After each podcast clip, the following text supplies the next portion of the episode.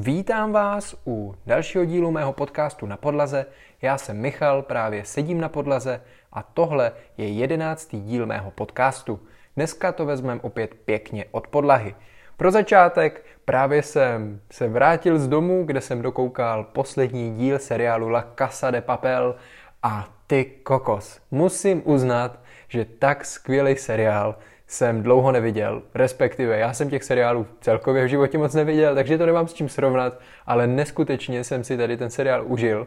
Bylo to fakt neskutečně dobrý, ale co je hlavní, mně se tam strašně líbí ten přesah v tom, jak moc je to vlastně reálný, respektive to, na co oni cílí a o čem oni tam mluví, že se tisknou do vzduchu peníze, které jsou prostě jenom papírky, tak eh, to mi hrozně jako ve mně rezonovalo, protože to je vlastně věc, eh, na kterou naráží teď ve velkým vlastně celý ten kryptoměnový svět a všechny ty věci okolo. Já o tom nechci takhle mluvit, nejsem ten člověk, který by se tím zabývá tak, aby to dokázal nějakým způsobem šířit dál, ale pro mě osobně to hrálo hrozně jako fakt vevnitř eh, mě eh, a určitě pokud se zajímáte trošku víc o celý trh financí a kryptoměn a Bůh ví čeho ještě, tak je to určitě skvělá věc, kde najdete meziřádky i nějaké věci navíc, které jsou založené na pravdě. Není to jen o tom, že by si tam v tom seriálu ty autoři vlastně něco vymysleli, ale opravdu se to podpírá nějakýma skutečnýma datama, které oni tam uvádí. A to mě na tom přišlo fakt skvělý. Bylo to neskutečně napnutý a fakt vřele doporučuju. Ale to jen tak na úvod. Eh, mám dneska x témat. Eh, v podstatě nějaký z, někdo z vás eh, mi psal, že by bylo fajn na YouTube založit nějaký kapitoly, aby to šlo přepínat, abyste věděli, o čem vlastně mluvím a o čem nemluvím. Problém je, že já trošku jako skáču z témata na témato, témato, z témata na tém, no prostě z témata na tému a e, co je hlavní, tak e, to nemá žádný ultra jako řád a někdy mluvím o nějakým tématu půl podcastu a mezi tím tam řeknu tři různé vedlejší věci a někdy zase eh, v rámci pěti minut tam sekám jak ze samopalu prostě eh, jednotlivý téma a tak. Takže úplně nevím, jestli jsem schopen tohle to nějak nastavit. Pokusím se tam dát aspoň dva, tři body, abych splnil trošku čárku, eh, nebo udělal tu kapitolu aspoň za čárku, ať to trošku má štábní kulturu. Každopádně dali jsme si teď práci, předělali jsme konečně, nebo Bolek předělal popisek celého podcastu. Já jsem podal i žádost na podcasty.cz, což spadá pod seznam, pak ještě české podcasty.cz. Obecně se to teď budu snažit nadspat přes ten RSS kód eh, na co nejvíc platform, protože proč ne?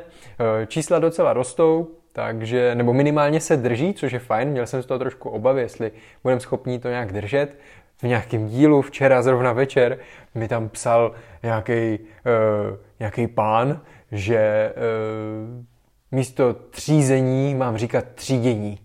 A tak jsem se u toho docela uh, zasmál, protože to je to poslední, co tady chci řešit. Já tady nejsem žádný češtinář. A jako je mi, je mi fakt jedno. Jasně, snažme se mluvit uh, nějak spisovně, ať to dává smysl, ale pro boha, zkus si zapnout na hodinu e, mikrofon a zkus něco tlachat a e, tak, aby to ty lidi aspoň trošku zajímalo, bavilo a pak tam něco píš, prosím. Jo? A to neberu jako hejt, ale mě ten komentář hrozně takhle večer rozdurdil, jak já říkám. A e, ještě navíc s velkým T, prosím tě. Mě učili na Gimplu, že se velký T a vás a tak píše jenom v dopisech, když si toho člověka na druhé straně opravdu vážíte a v dnešní době už se to nepoužívá ani v mailech, natož prostě v nějakém komentáři. Jo? Takže uh, držme se pravopisů a nechoďme do konfliktu, je to zbytečný. Jo? Já odpovídám na každý komentář na YouTube určitě a na ostatních sociálních sítích se snažím odpovídat na každý, ale někdy fakt jenom kroutím hlavou. Ale co je hlavní, dneska mi měli do skladu přijít dvě zásilky, to je tady jeden bod, který tu mám napsaný. A upřímně začíná e, trošku nastávat to, že dopravci nestíhají, což je logický, Ale navážu tady pak na druhý téma, který tu mám, ale pojďme tady prvně k tomuhle.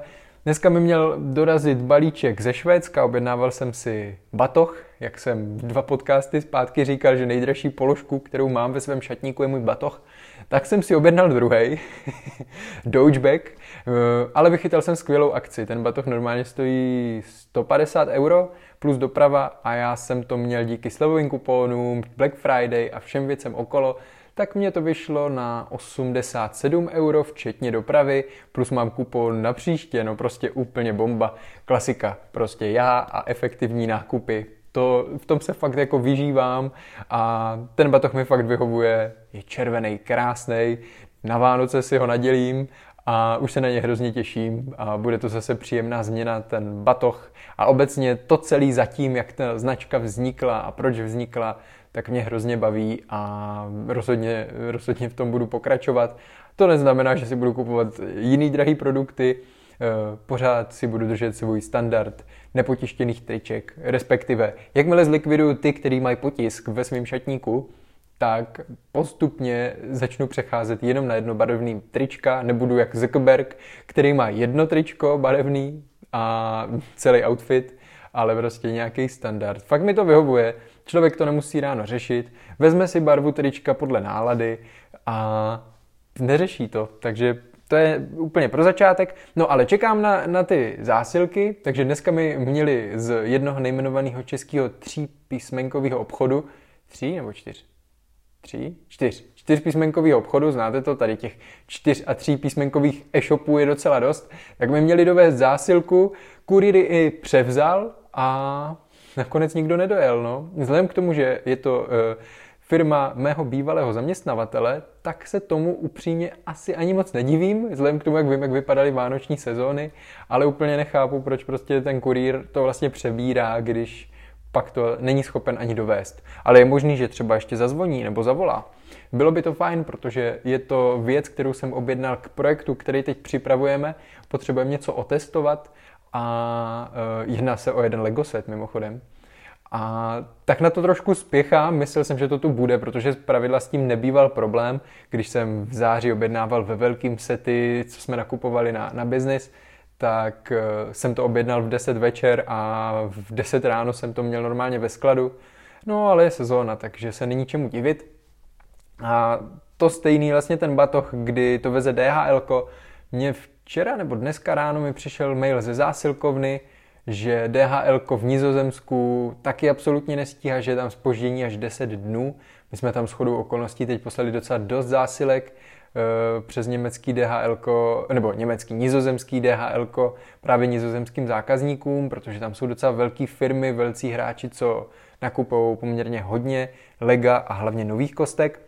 No, ale bohužel, e, takže dnešní zásilku, co tam mám zase pro jiného firmního zákazníka, tak eh, jsem předal nizozemské poště, která prý funguje v pohodě, aspoň podle mailu z té zásilkovny. Takže uvidíme.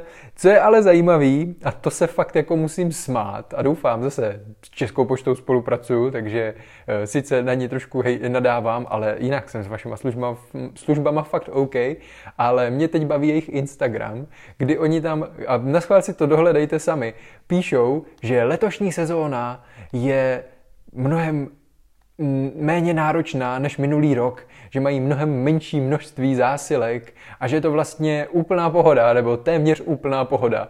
Jo. Což mě teda přijde hrozně úsměvný, protože z logiky věci jenom vidíme ty čísla zásilkovny, co teď trhla zase nějaký rekordy a věci okolo a nejde jenom o zásilkovnu, ale ty kurýři, jak jezdí narvaní a všechno. No z logiky věci, že? Tak pošta business nemá, ale to neznamená, že uh, ty Vánoce letos jsou slabší, jo? Prostě to mi přijde fakt úplně postavený na hlavu a trošku by se ten PR tým, co tam dělá ten jejich Instagram, měl vzpamatovat. Protože to, co tam tvrdí, podle mě není vůbec pravda. A letošní sezóna možná je trošku slabší než třeba minulý rok, kdy byl úplný lockdown. Teď přece jenom lidi trochu nakupují dárky, eh, dejme tomu v obchodech ale pořád si myslím, když se jenom bavím s paní ze zásilkovny, kam podáváme zásilky, tak místo toho ona má kapacitu zásilek za den 150 a normálně tam každý den vozí teďka 180-200 zásilek, prostě půl, furt, furt to tam valí, xkrát za den tam přijede to zásilkovňácký auto s vozy, e, pak zase jako další zásilky na, na podání, respektive na, na výdej, na výdej. Takže tohle mi přišlo fakt úsměvný. Kdyby to napsali v jednom příspěvku, ale oni, za prvý, jejich příspěvky, já občas napíšu delší popisek u fotky na Instagramu, ale oni tam píšou tak dlouhatánský, jedno, v jednom odstavci dlouhý texty, ve kterých upřímně ani já jsem pořádně nedošel na konec a uh, úplně mi to jako nedává smysl, ale tyhle ty data tam psali a můžete si to dohledat. No prostě je to, je to úsměvný a e, s poštou minimálně v České republice fakt samý problémy. Když nám něco vezou, tak nám to kolikrát ani nedovezou. E, to můžu navázat zrovna na další sekci a to mám, že Jestli si vzpomínáte, jak, jsem vratkova, jak mi přišly vratky z toho mezinárodního trhu, respektive z třetích zemí, USA, vratka z Brazílie tam byla a nějaký další, tak vlastně teď díky té nové DPH legislativě a clu a všem věcem, tak i když je to naše vratka, tak se to zadrží na celnici, což by bylo jako v pohodě, chápu, že se tam musí vyměřit DPH, když jsem ho vlastně neplatil, eh, protože když člověk prodá zboží mimo EU, tak eh, fakturuje bez DPH. No a eh, co se nestalo, tak za každou tu zásilku mi pošta, a byly ty zásilky tři, tak mi naflákli sedm stovek poplatek za to, že vyřídili jenom prostě základní nějaký papír, jo. Což jedna ta zásilka měla i s dopravou do Brazílie hodnotu asi 150, možná 200 korun a oni mi tam doměřili DPH, doměřili mi tam nějaký poplatek ještě další a k tomu 700. Takže ty kokos. Takže mám zásilku, eh, na které jsem eh, prodělal, dejme tomu v lepším případě 600, možná, možná víc, spíš víc a, a tak, jo. Takže úplně crazy. Měli to doručit sem na, do našeho nového skladu. Dával jsem tam tu adresu, vyplňoval jsem tak všechny formuláře. Doteď tady nikdo nezazvonil, takže si myslím, že všechno máme na naší staré adrese respektive už to leží někde na poště, eh, kde je potřeba zaplatit tady všechny ty poplatky.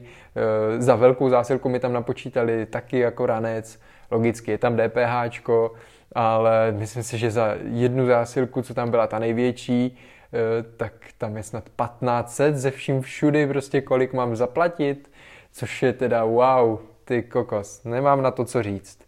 Jo, úplně nechápu, musím se na to podívat. Eh, jestli máte někdo zkušenost s něčím takovým a třeba alternativní způsob, jak vyřešit, eh, vlastně není potřeba to řešit nutně přes Českou poštu, můžete to předat i někomu dalšímu, ale vlastně, jo, já bych neměl problém zaplatit třeba 150-200 korun, jak to bývá u fyzických osob, že vám vyřídí tady to proclení. Ale 700, to už mi přijde trošku moc, hele.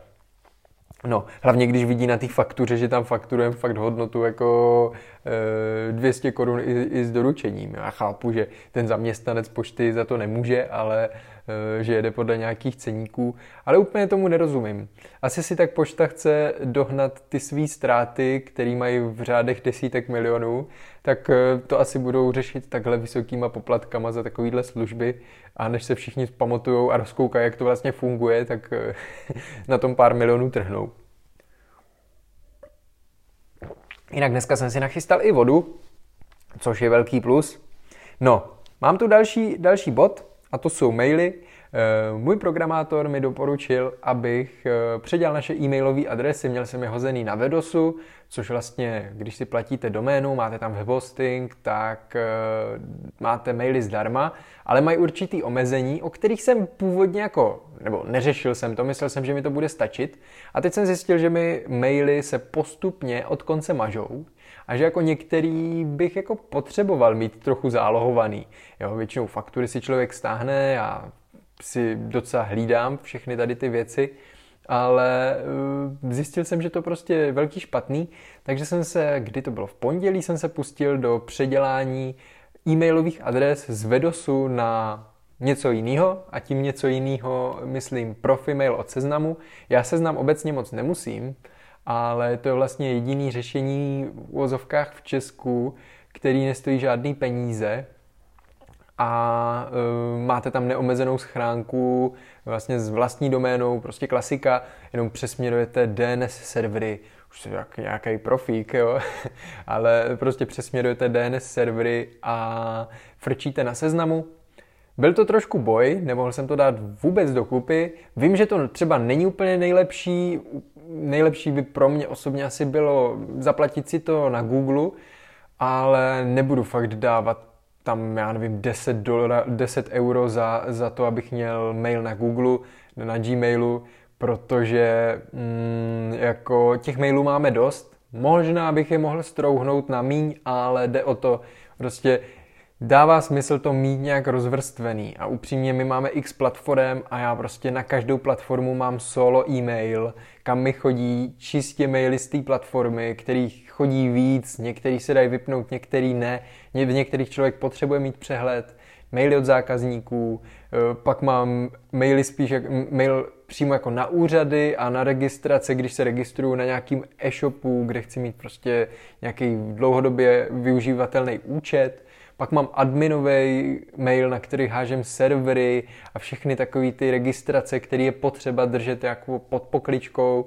A když je budu chtít dát programátorovi, nebo programátor k tomuhle mailu má přístup a vlastně všechny registrace, které jsou spojené takhle s vývojem nějakého našeho vlastního řešení, tak se jako registrují na tohle, pak samozřejmě mám svůj osobní mail. Prostě má to nějaký, nějakou svou logiku, svou posloupnost a jako abych za každý mail platil tady 8 euro, 10 euro, hm, nejsem jako milionář a opravdu nechci vyhazovat peníze za něco, co prostě úplně jako asi nedává smysl, nebo minimálně ne v tuhle chvíli. No, takže jsem to přehodil na ten profi mail, trošku jsem s tím bojoval, chtěl jsem tam nastavit dvoufázové ověření, pak jsem si uvědomil ale, že dvoufázové ověření jako není úplně ideální, respektive hrozně mě štvalo to, jakým způsobem to má ten seznam řešený, řešený. Takže já využívám z Apple sklíčenky, náhodný generování hesel, ty jsou 20 místný. Vím, že to není bůh ví co, ale aspoň něco, eh, nastavení eh, vlastně přes telefon, kódu, záložní maily, všechny tady ty věci ale to dvoufázové ověření na tom seznamu je fakt děs eh, a hlavně jsem si uvědomil, že když ty maily budou chtít využívat další lidi, tak prostě to nastavení toho dvoufázového ověřování není úplně snadný. Zlatý Google autentikátor, protože tam to dává aspoň nějaký smysl, ale to je jedno. No co je hlavní, tak jsem s tím prostě bojoval, ale nakonec se mi to podařilo nastavit. Pak bylo horší dostat ty maily do Eh, vlastně já v Apple používám aplikaci Mail, což je něco jako Outlook, a tam to bylo horší dostat. Z nějakého důvodu mi to nešlo, trochu jsem s tím bojoval, ale pak se to povedlo. Ale co je horší, tak vlastně nejhorší ze všeho, nebo co je nejhorší, tak je to, že je nej, nejhorší, ježíš, zas tak hrozný to není, ale prostě máte mail, který je furt na Vedosu, kde jsou všechny ty staré maily a pak je eh, ten nový mail, který je úplně čistý. Takže pokud jste měli nějaký zálohy na tom starém mailu, tak je potřeba je vlastně předělat do toho nového, anebo to prostě nějak vyřešit, což mi nešlo úplně jednoduše, a už jsem měl hrozný nervy, protože to předělávání těch mailů, tím, že nejsem úplně rozený programátor a v těchto věcech jsem spíš samouk a dělám to pokus omyl, dokud to prostě nejde, tak jsem s tím trávil, strávil zhruba tři hodiny času což nebylo úplně ideální a hlavně když už jsem ty maily vypnul a potřeboval jsem je rychle jako zapnout zase jinde a vlastně všechno to překopat tak, abych mohl fungovat, tak eh, jsem byl trošku v časový tísni, Teď, do teď mi ty maily nejedou ještě v telefonu, protože jsem na to neměl čas. Dneska jsem běžel na schůzku, rychle jsem právě přenastavoval uh, IMAP protokoly a všechny tady ty věci aspoň na svůj Michal Saviori mail, protože jsem potřeboval se zrovna kouknout do schránky, jestli mi něco nepřišlo. A neměl jsem u sebe počítač, na kterým už mi to funguje. No, nakonec jsem se na, tu, na ten import mailu vykašlal, jenom jsem si stáhl z Vedosu eh, v EML souboru vlastně ten mail v záloze, abych si ho mohl v té aplikaci mail na Apple otevřít a v podstatě na ně odpovědět. Naštěstí to bylo asi 6-8 mailů, který bylo potřeba takhle vyřešit, takže nic vážného, nějaký faktury ze zásilkovny, které jsou stejně na, na zásilkovňáckém systému, takže to, o, o to zas tak nešlo. A samozřejmě všechny maily mám uložený na tom Vedosu, ale nejsou potřeba, kdybych je potřeboval, tak si tam, tak si tam přihlásím. A už to konečně funguje teda na, na seznamu. Není to úplně nejlepší, ale vzhledem k tomu, že já se nikdy nepřihlašuju přes seznam na ty e-maily, ale všechno to řeším fakt přes tu aplikaci mail, tak mi je to fakt jako jedno. A uh, možná časem to třeba hodím na Google, ale proč vyhazovat peníze, když to jako není potřeba. Ten mail pro nás není životně důležitý a není to něco, kde sdílíme kalendáře a řešíme tyhle věci. Já se snažím držet si svůj kalendář analogově. To je jediná věc, kterou nejsem schopen zpracovávat ve svém ve svým telefonu. Mně ten kalendář je hrozně nesympatický a opravdu si nedokážu v něm řešit nějaký schůzky. A teď toho mám či dál tím víc, takže jsem se rozhodl, že to budu furt jako zkoušet řešit v nějakém svém zápisníku. Já se spíš na to potřebuji jako kouknout jednou za čas. Já dost věcí nosím v hlavě, eh, což není úplně nejlepší, protože eh, minimálně se říká, že je lepší si to napsat na papír a ta hlava si trošku odpočine, protože jako ví, že, že to někde máš napsaný a že na to nezapomeneš, hlavně třeba před spaním, když si člověk vzpomene na nějakou věc, tak je fajn si to kamkoliv napsat, aby jste měli prostě klidný, klidný spaní a, a tak, ale eh, ten kalendář mi v tom telefonu prostě nevyhovuje, a zatím to prostě nechám analogově. Já obecně neřeším nějaký plány na den, jako já si hodím pár úkolů, co bych chtěl udělat, to si hodím do úkolníčku, normálně e, do připomínek a snažím se to vyřešit za ten den, když to neklapne, přesunu to na další den a tak. A jsem hodně striktní, kdysi dávno, a to, o tom bychom se možná mohli pobavit. Eh, pokud potřebujete eh, si dát dokupy nějaký svůj jako harmonogram a naučit se trochu pracovat se svým časem, dneska jsem o tom vydával zrovna na TikToku eh, nějaký video, tak já jsem na Gimplu používal to, respektive přečetl jsem si knížku Konec prokrastinace, což v té době bylo hrozně trendy.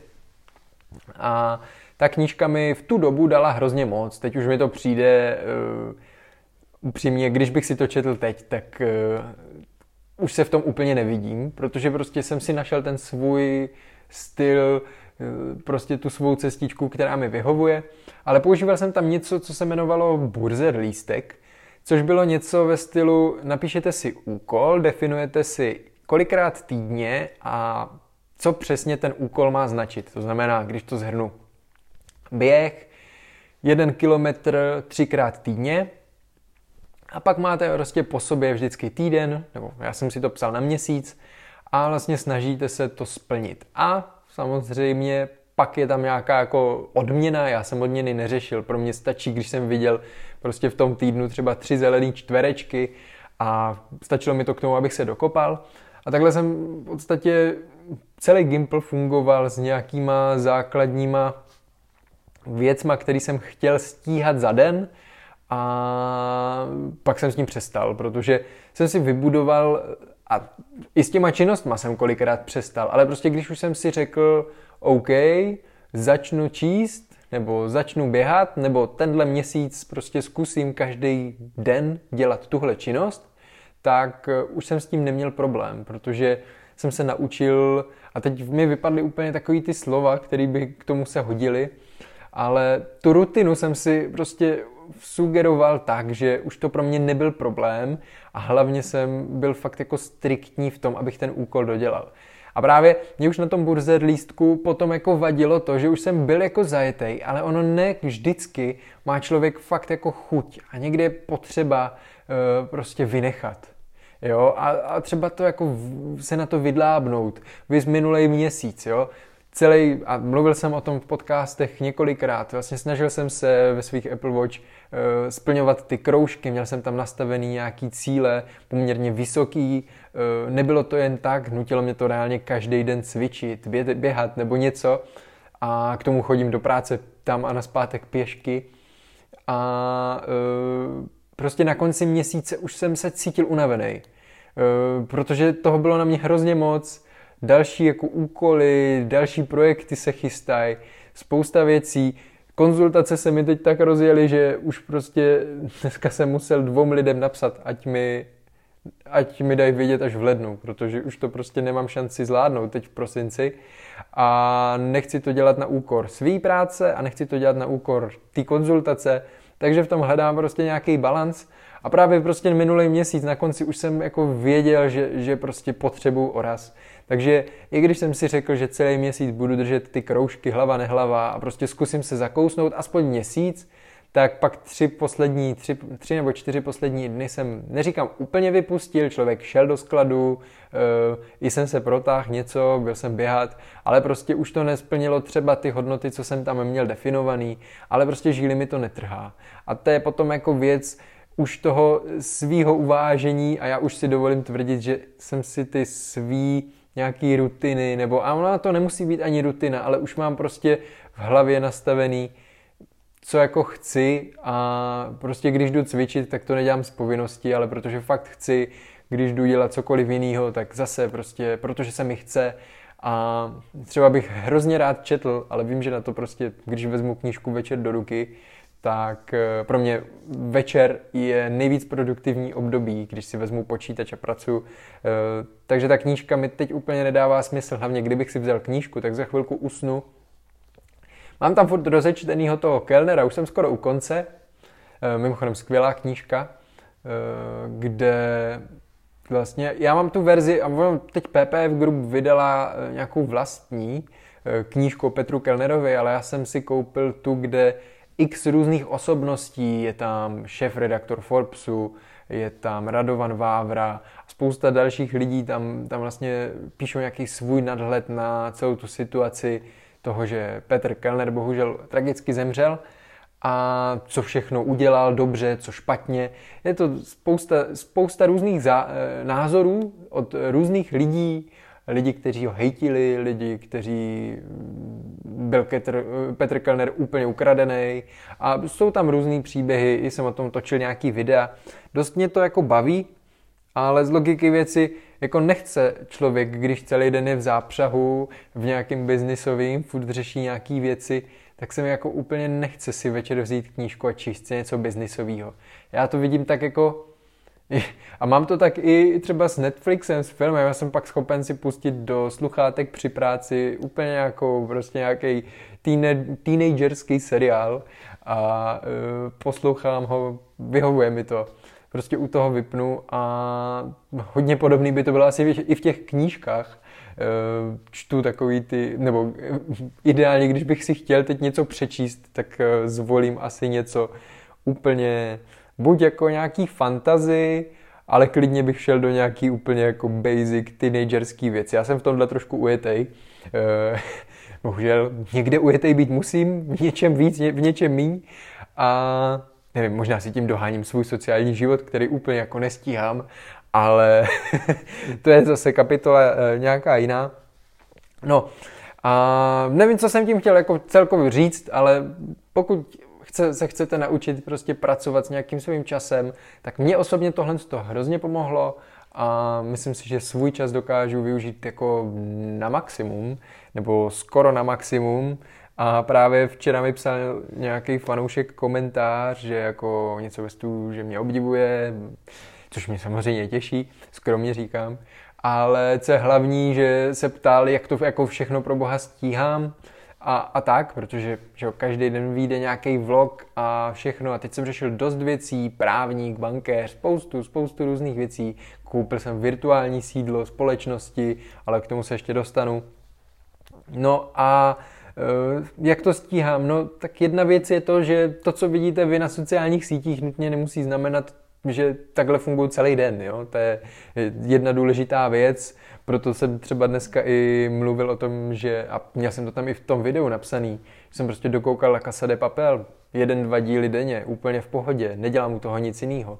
A prostě vím, že když tady v průběhu dne 8 hodin tvrdě makám ve skladu a pak další třeba 3-4 hodiny po nocích, tak si prostě libovolně můžu s tím časem pracovat. Včera se večer stavil kámoš, spal, e, přespával u mě a prostě večer jsme klasicky opět popili, ale jenom trošku. Ráno stával do práce, já jsem si pak ještě pospal a e, prostě nastavuju si to tak, jak mi to vyhovuje, no.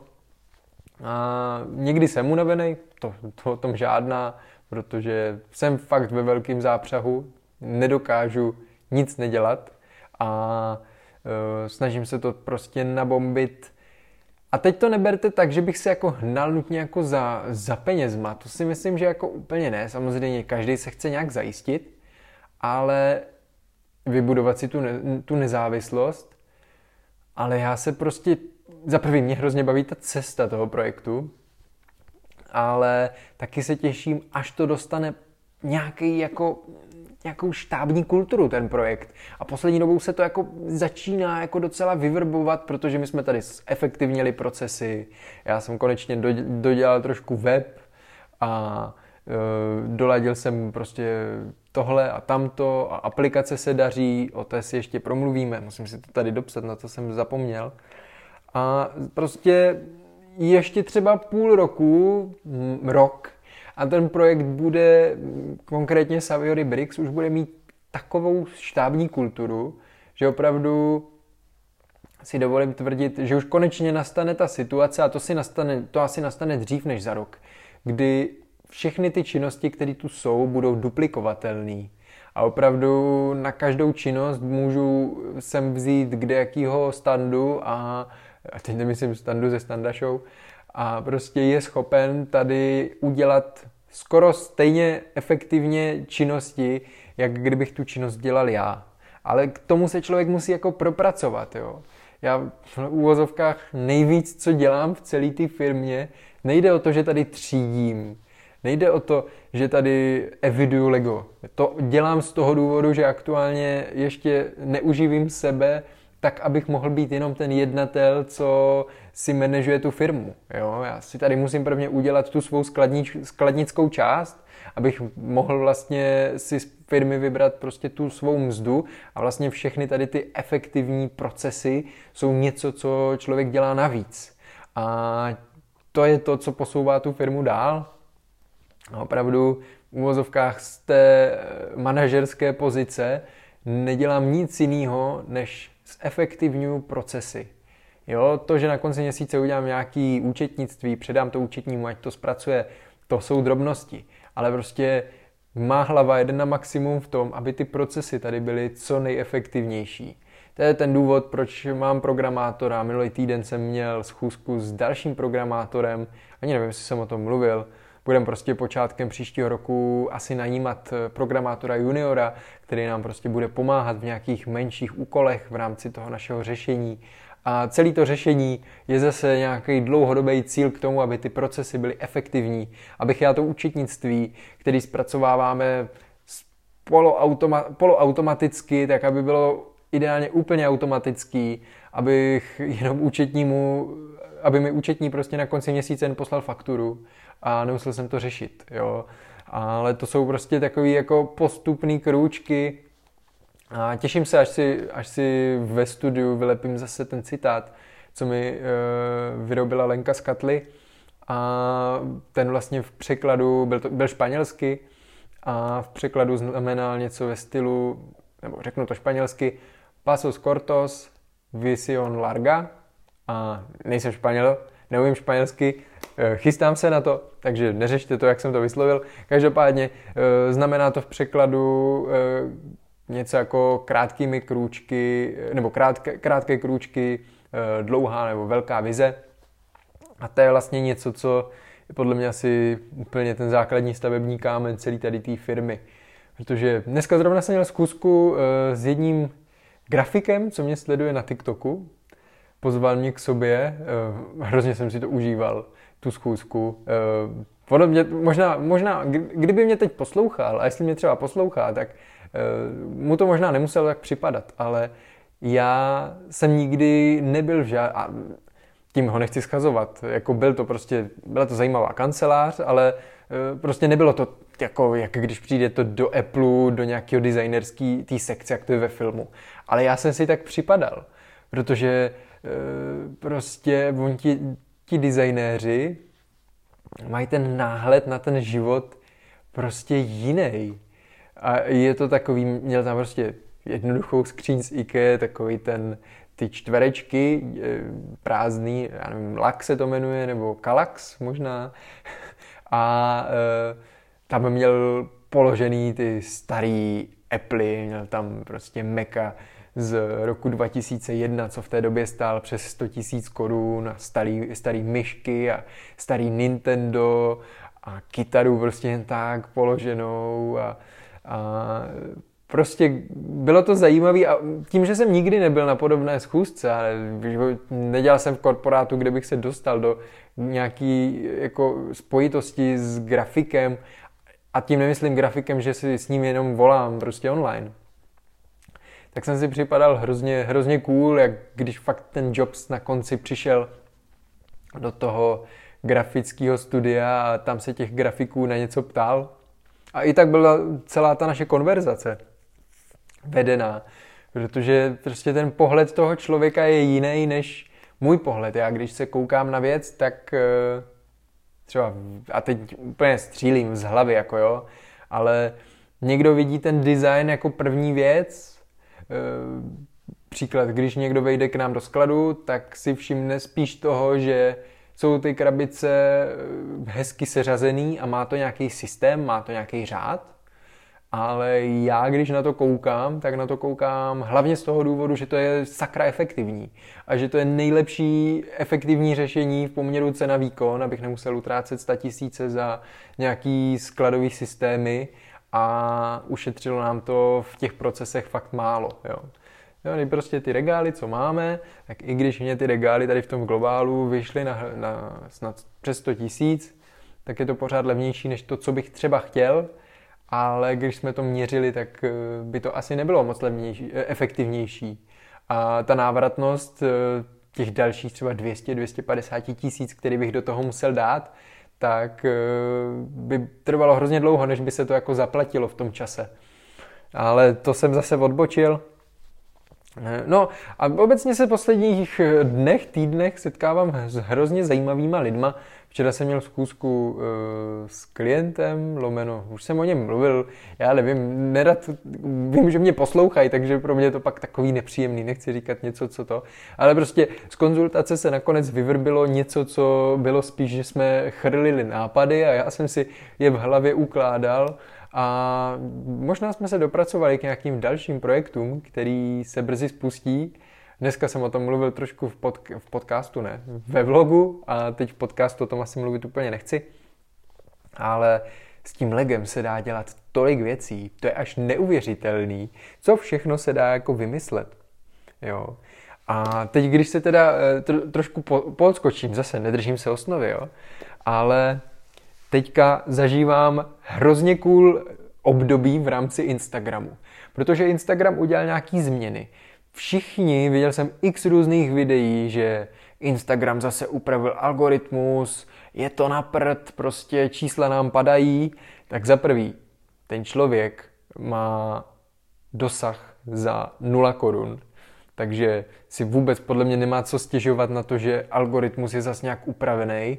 Prostě mě to dává smysl a nevidím problém v tom, že ta platforma se snaží být co nejlepší a samozřejmě pak jako vydělávat peníze, ale no, do toho se zabrušovat nechci, to je možná na, na samotný téma, ale co chci říct, všem padají čísla a mě Instagram za poslední dva týdny vyrostl o tak neskutečný počty sledujících, dosahy, že si neskutečně užívám teďka tu, to období slávy na tom svém Instagramu, kdy prostě všem ostatním to padá a mně to roste. A fakt jako za poslední dva týdny mi přibylo, já nevím, 250, možná 300 sledujících.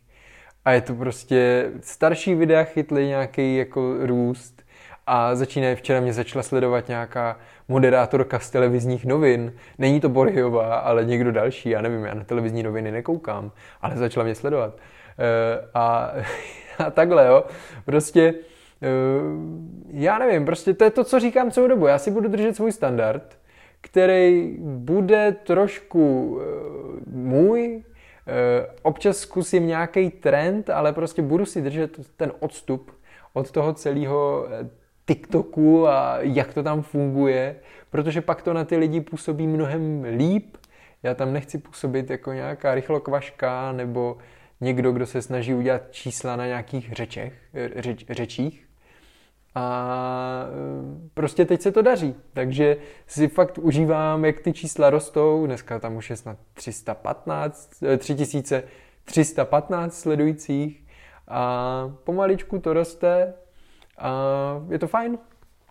No, další věc, co tu máme, tak eh, je eBay, o kterým jsem tady mluvil už xkrát. A v podstatě, jak jsem říkal, že to teď jako rozjíždíme naplno, tak toho se pořád držíme.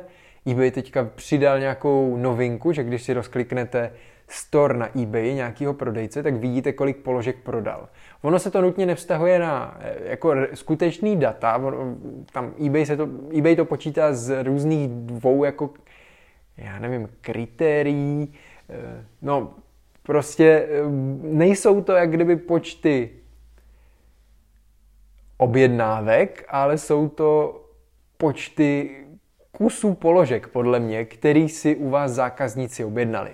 Jo, to znamená, samozřejmě pokud někdo prodává sekačky, tak asi si zákazník neobjednal čtyři druhy sekaček, ale třeba u nás eh, se to vztahuje na dílky, na figurky, takže když si jeden zákazník objedná pět unikátních položek, tak eh, to číslo eh, je pět v rámci toho počítadla. Nejsem si úplně jistý, musel bych se podívat na nějaký interní data. Každopádně, co je hlavní, tak nám už se eBay dostal do stavu, kdy nám generuje průměru teď za poslední měsíc jeden a půl objednávky za den, což je sice možná málo, na druhou stranu je to jeden a půl objednávky, které jsou k dobru k tomu všemu, co dělám a pořád tam postupně hrneme ty produkty a co je pro mě hlavní, tak aspoň tím zafinancu a uživím všechny ty lidi, který uh, mi v tom eBay pomáhají, protože, nebo minimálně ten čas se trošku zaplatí. Není to úplně ideální, ale jde o to, že my to děláme zase s nějakou dlouhodobou vizí. Člověk postupně zvyš, nebo eBay postupně zvyšuje ty limity a hezky v klídečku e, tam rosteme a přibývají nám followers na e, eBay Store, což je taky důležitý číslo, s tím se pak dá hrozně moc vyhrát. A fakt je to super, věřím, že tady do Teď jsem zaktivoval zase dražší předplatný eBay store, protože to levnější už nám nestačilo. Tak věřím, že jakmile se dostaneme na nějakou tu svou optimální výši listingu, kterou tam mám v plánu mít a programátor nám doprogramuje nějakou synchronizaci, tak to bude hrozná sada a budou to prostě peníze, které se budou generovat k dobru k tomu všemu, co děláme jo, a my si tam vlastně zbavujeme hlavně produktů, kterých máme skladem hodně, eh, tím pádem eh, prostě na Bricklinku je důležitý mít tu šířku a nemá smysl dávat si práci a na eBay fotit eh, a dávat něco, čeho máme pár, protože pak se to během pár dnů vyprodá na Bricklinku a je to zbytečná ztráta času a peněz ale věci, kterých máme 100 a víc kusů, ideálně 500 a víc kusů, prostě takový ty nejpočetnější položky, tak se na ten eBay postupně dávají a čím víc tam toho je, tím víc se prodávají ty díly, který nám tu leží, takže to byl asi hlavní cíl celého toho eBaye. Eh, pořád to ladím, eh, pořád je to stejně na prd, ten eBay prostě je nešťastný v určitých věcech. Tam, když jdete zalistovávat každý den znovu v nějakých vlnách, tak se pro, prostě to chce po vás znovu přihlášení, ale to přihlášení to po vás chce až ve chvíli, kdy už máte v podstatě ty produkty připravený k zalistování, takže oni se vám nezalistujou a je s tím fakt boj. A eh, jak říkám, znovu opakuju pro ty, co to třeba neslyšeli minule, tak důvod, proč to děláme poloautomaticky a v podstatě ty listingy se pak vytváří ručně, nebo minimálně se nahrávají ručně, tak má prostě interní procesy, který, nebo je to závislý na tom, že díky tomu máme víc prodejů, protože to líp působí na ty algoritmy, které na eBay jsou, ale těch věcí, kterými tam děláme, je dohromady pět, ne všechny ještě úplně stíhám, to není teď na pořadu dne, ale v podstatě, když budete dělat pět určitých činností každý den, tak vám porostou eBayový prodeje a opravdu to na to bude působit a funguje to, mám, mám to už odzkoušený, zkoušeli jsme v létě nedělat s tím nic a pak jsme se, zkoušeli s tím něco začít dělat a, a nějaký ty promované listingy a různé věci, co tam prostě jsou a e, hraje to docela velkou roli. No, Další věcí, kterou tady mám, a já jsem teda dneska upovídaný, 45 minut, to, to už za chvilku budem končit. Eh, no, eh, vyvíjíme tu naši aplikaci, což samozřejmě zase o tom mluvím, ale co je hlavní, prostě měli jsme tam teďka poslední no, měsíc, tam prostě něco zlobilo podstatě, když vám to řeknu ve zkratce, tak máme objednávku z platformy Breakowl, kdy zákazník, nebo máme skladem 100 kusů, zákazník si objedná 10 kusů a systém by měl ukazovat, vypikuj 10 kusů a ve skladu by těch mělo zůstávat 90. Jenomže nám ta 90 u některých produktů nefungovala a prostě ukazovalo to nulu z nějakého důvodu. A prostě s programátorem Oba jsme už byli nešťastní, protože on už vždycky přišel s tím, teď jsem to opravil, teď už to musí fungovat. No, Bůh, další objednávka a sice se to trošku zlepšilo, ale zase to nefungovalo. No a dneska z ničeho nic, prostě se šťoural v nějakých uh, řádkách prostě příkazových a věcech úplně jinde, než jako jsme ten problém hledali celou dobu. A co se nestalo, tak poštěstilo se a vlastně našel tam tu chybu a píše mi, že uh, našel nepřesnost u dvou a půl tisíc produktů a naštěstí jsme to teda překopli a teď už to sedí úplně všude. To znamená, máme v tom základu kompletní synchronizaci, kterou jsme teda ještě v průběhu víkendu ladili, protože to nesynchronizovalo úplně všechno. Mohly tam nastat prostě případy v rámci hodinového intervalu, kdy se nám to sice synchronizovalo, ale pak to jiný synchronizační proces zase jako vynuloval. Eh, ale to jsme opravili a reálně už nyní máme oproti těm, a možná jsem o tom mluvil minule, ale teď je to fakt jako finál finál, tak už nyní, teď už jenom ladíme a už teď máme lepší synchronizaci skladových zásob, než všechny ty řešení, které aktuálně na trhu jsou, jsou placený a jsou volně dostupný. Takže to byl nějaký úvodní krok, teď je cílem vlastně my na Bricklinku máme třeba 23 tisíc unikátních položek a na Brickaulu eh, to není synchronizovaný úplně všechno a mají s tím problém všechny ty synchronizační programy. Je to o tom, že na tom Brickaulu eh, nejsou ty produkty pod stejným číslem, takže si to člověk musí různě pospojovat v rámci nějakých interních čísel a věcí, které se vám otevřou, až když prostě požádáte tu platformu, aby vám k tomu třeba dala přístup a tak dál. No a e, naším cílem je teďka ideálně dostat se do stavu jedna ku jedný, což nemá žádná z těch, z těch synchronizačních jako platform, žádný, žádný to řešení a tím pádem budeme mít čistě pro nás Eh, neříkám, že to bude stoprocentní, protože některé produkty prostě na tom breakoulu nejsou a asi nikdy nebudou, ale co půjde, teď nám aktuálně chybí asi 600 produktů, které prostě na breakoulu nejsou zalistovaný vůbec, nebo chybí nám 600 produktů, které nejsou spojený s Bricklinkem. Takže e, reálně z těch 600 produktů si myslím, že minimálně 300-400 produktů na tom Brickaulu určitě dohledáme a napojíme je. Tím pádem všichni, co nakupují přes náš e-shop nebo přes Brickowl, tak budou mít mnohem širší nabídku produktů. V podstatě jakmile je nová barva, jako teď ty satin, dark blue, nebo jak se jmenujou, prostě ta barva satin, tak tohle všechno třeba v tom jednom synchronizačním programu vůbec nastavený nebylo a my už to máme. A postupně vždycky, když přijde nová barva nebo něco, tak automaticky si dáme tu práci s tím, aby se to napárovalo. Máme lepší cenotvorbu, takže zatímco ostatní to mají nastavený ty množstevní slevy špatně a ve spojení s nějakýma. To pro většinu lidí, kteří nemají bricklinkový a brickaulový obchod, tak to asi ne, nemá úplně smysl to říkat.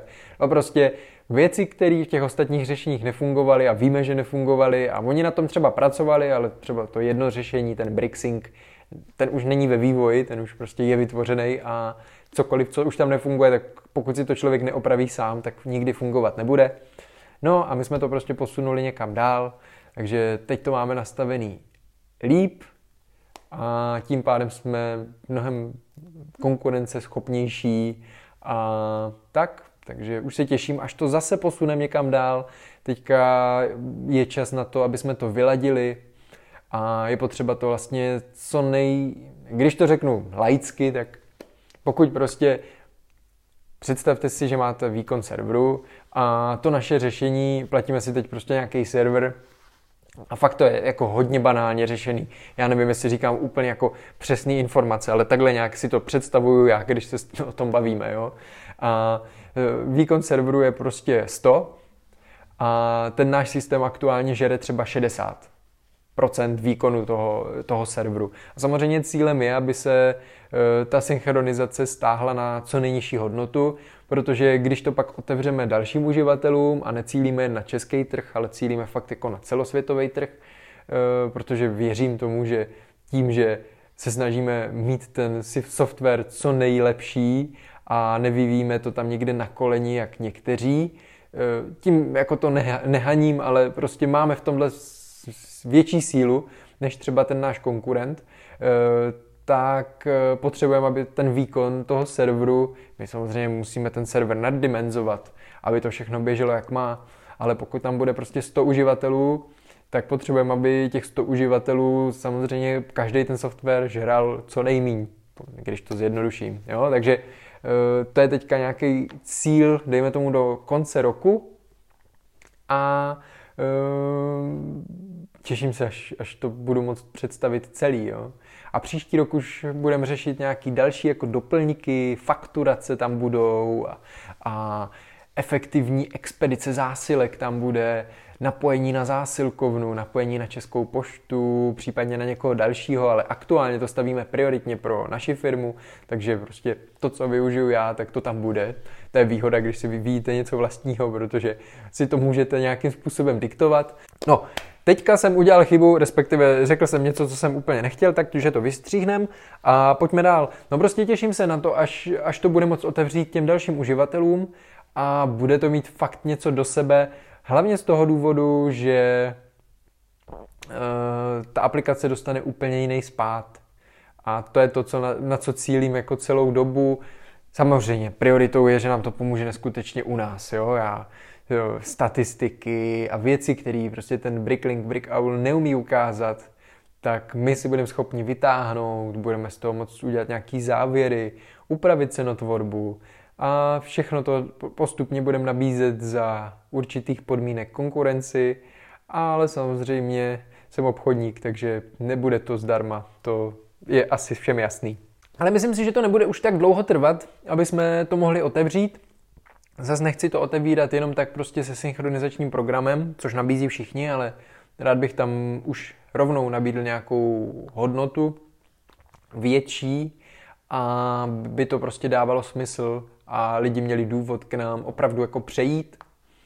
A tak no, bude to, bude to zajímavá cesta a hrozně se, na to, hrozně se na to těším. Mimochodem, pořád sedím na podlaze.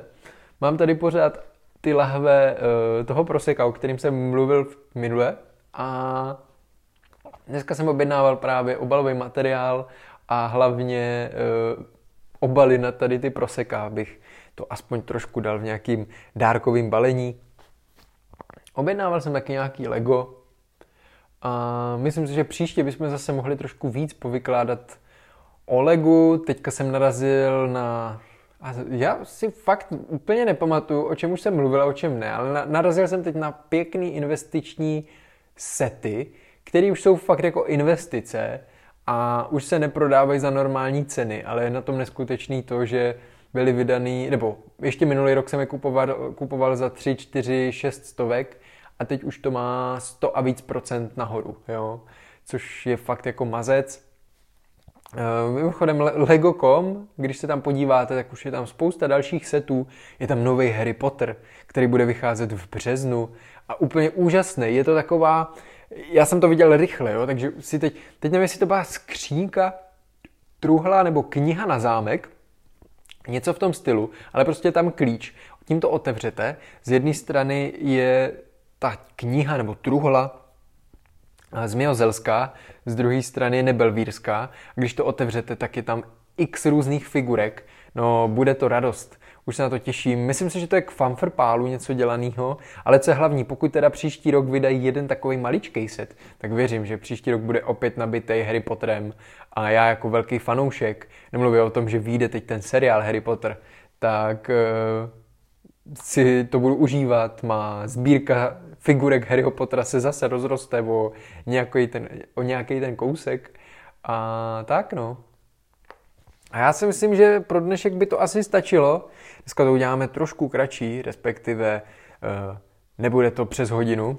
A uh, já půjdu zase dál. Musím dneska rychle nastříhat uh, tady ten podcast protože zítra mě čeká ráno běh a pak mám spoustu různých povinností a práce ve skladu.